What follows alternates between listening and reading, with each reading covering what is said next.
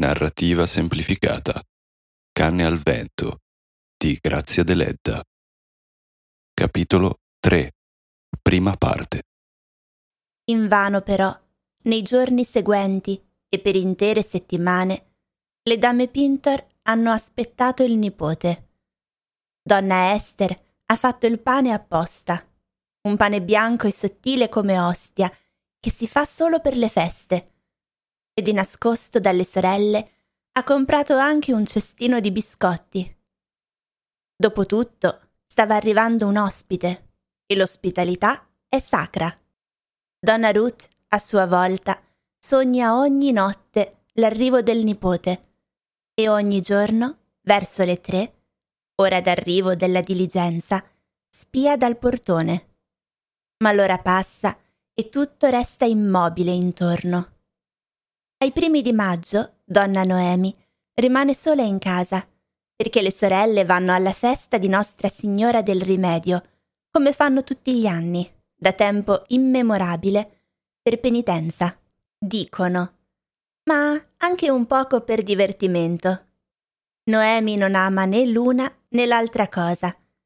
Eppure, mentre sta seduta all'ombra calda della casa, in quel lungo pomeriggio luminoso, segue col pensiero nostalgico il viaggio delle sorelle. Rivede la chiesetta grigia e rotonda, simile a un gran nido capovolto in mezzo all'erba del cortile, sopra la capanna destinata al prete, e lo sfondo azzurro, gli alberi, il mare che luccica laggiù fra le dune argentate.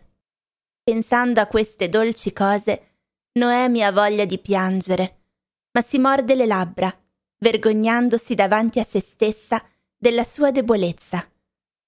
Tutti gli anni la primavera le dà questo senso di inquietudine.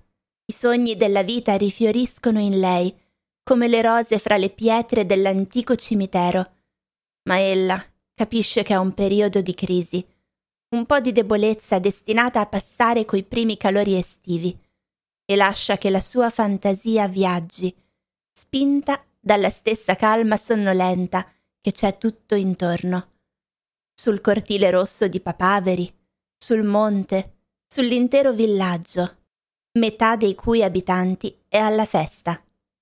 Eccola dunque col pensiero laggiù. Le sembra di essere ancora fanciulla, in una sera di maggio. Una grande luna color rame sorgeva dal mare e tutto il mondo sembrava fatto d'oro e di perla.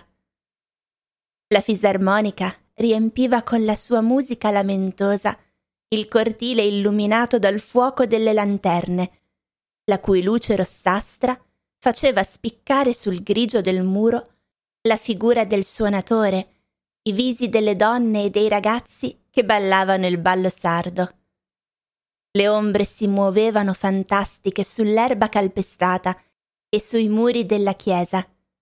Brillavano i bottoni d'oro, i tasti della fisarmonica. Il resto si perdeva nella penombra color perla della notte di luna.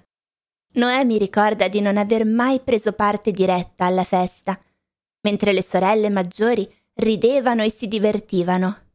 Elia, nascosta come una lepre in un angolo del cortile, forse fin da quel tempo meditava la fuga. La festa durava 9 giorni, di cui gli ultimi 3 diventavano un ballo continuo accompagnato da suoni e canti. Noemi si trovava sempre sul belvedere, tra gli avanzi del banchetto. Intorno a lei scintillavano le bottiglie vuote, i piatti rotti, qualche mela, un vassoio e un cucchiaino dimenticati. Anche le stelle oscillavano sopra il cortile, come mosse dal ritmo della danza. No, ella non ballava, non rideva, ma le bastava vedere la gente divertirsi per farle sperare di poter anche lei prendere parte alla festa della vita. Ma gli anni sono passati e la festa della vita si è svolta lontana dal paesetto. E per poterne prendere parte, sua sorella Lia è fuggita da casa. Lei, Noemi, è rimasta sul balcone cadente della vecchia dimora come un tempo sul belvedere del prete. Verso il tramonto qualcuno bussa al portone, che ella tiene sempre chiuso. È la vecchia Pottoi, che viene per domandarle se abbia bisogno dei suoi servizi. Anche se Noemi non la invita a restare, quella si siede per terra, con le spalle al muro, e comincia a parlare con nostalgia della festa. Tutti sono laggiù, anche i miei nipotini. Nostra Signora li aiuti. Ah, tutti sono laggiù e stanno al fresco perché vedono il mare. E perché non siete andata anche voi? E la casa, mia signora, per quanto povera, una casa non deve essere mai abbandonata del tutto, altrimenti viene a viverci il folletto. I vecchi rimangono, i giovani vanno. Sospira, curvando il viso, e racconta di quando anche lei andava alla festa con suo marito, sua figlia, le buone vicine. Poi solleva gli occhi e guarda verso l'antico cimitero. Ultimamente mi sembra di rivedere tutti i morti resuscitati. Tutti vanno a divertirsi laggiù. Mi sembra di rivedere vostra madre, Donna Maria Cristina, seduta sulla panca all'angolo del grande cortile. Sembrava una regina, con la gonna gialla e lo scialle nero ricamato. E le donne di tanti paesi le stavano sedute intorno come serve. Essa mi diceva: Pottoi, vieni, assaggia questo caffè. Come ti pare, è buono? Sì, era così umile. Ah, per questo non amo tornare laggiù. Mi pare di averci lasciato qualche cosa e che non la ritroverei più. Noemi fa segno di essere d'accordo, con la testa reclinata sul lavoro. La voce della vecchia le sembra l'eco del suo passato. E Don Zame? Era l'anima della festa. Gridava, ma in fondo era buono. L'arcobaleno c'è sempre, dietro la tempesta. Ah sì, proprio in questi giorni, quando sto seduta qui a filare, mi sembra di sentire un passo di cavallo. Eccolo, è lui che va alla festa, sul suo cavallo nero. Passa e mi saluta. Pottoi, vieni in groppa. Ella fa commossa la voce del nobile morto. Poi, a un tratto, seguendo i suoi pensieri, domanda: «E questo Don Giacintino non arriva più?» Noemi si irrigidisce, perché non permette a nessuno di immischiarsi nei fatti di casa sua. «Se verrà sarà il benvenuto», risponde fredda. Ma appena la vecchia va via, riprende il filo dei suoi pensieri.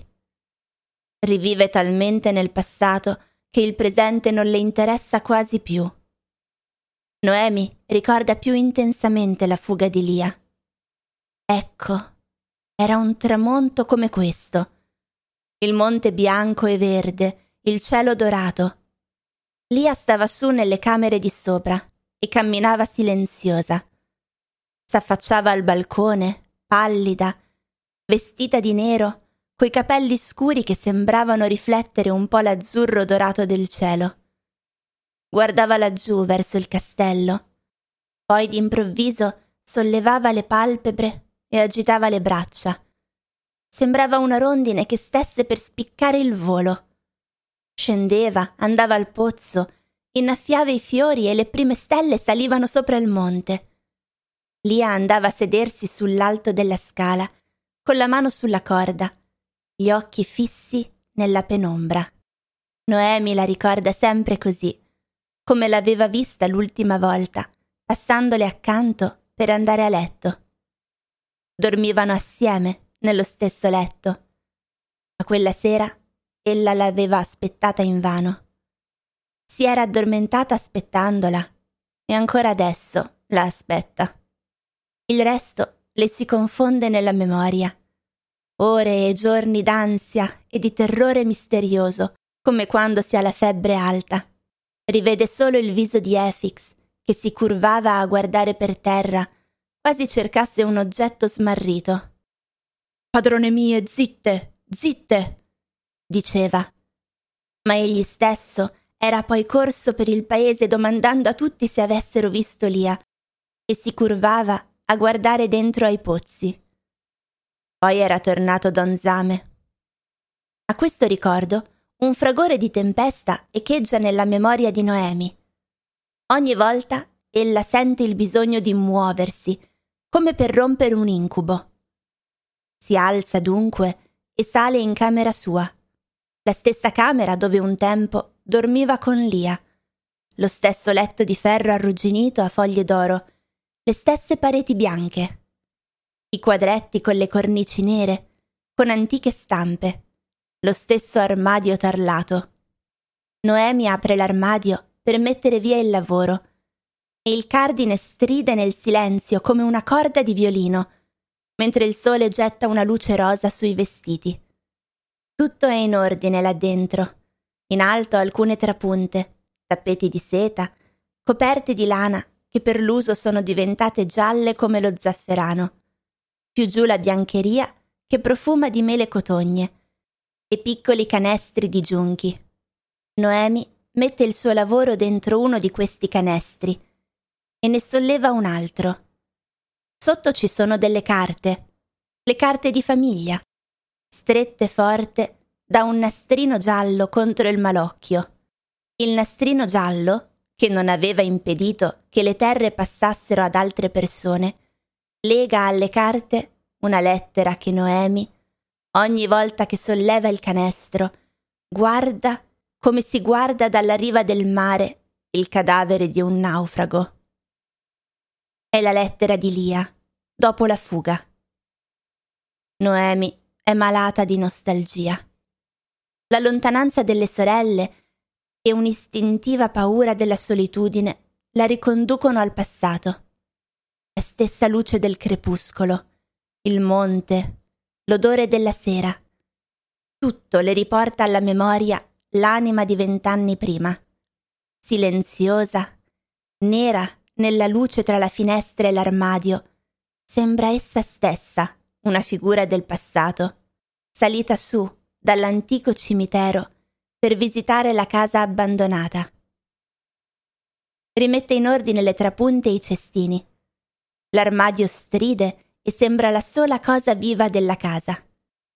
Finalmente si decide e strappa la lettera dal fascio di carte. È ancora bianca. Dentro la busta bianca. Sembra scritta ieri e sembra che nessuno ancora l'abbia letta. Noemi si siede sul letto, ma appena apre il foglio qualcuno bussa alla porta. Prima un colpo, poi 3, poi incessantemente. Essa solleva la testa, guardando verso il cortile con occhi spaventati. Il postino non può essere. È già passato. I colpi echeggiano nel cortile silenzioso. Così picchiava suo padre quando tardavano ad aprirgli.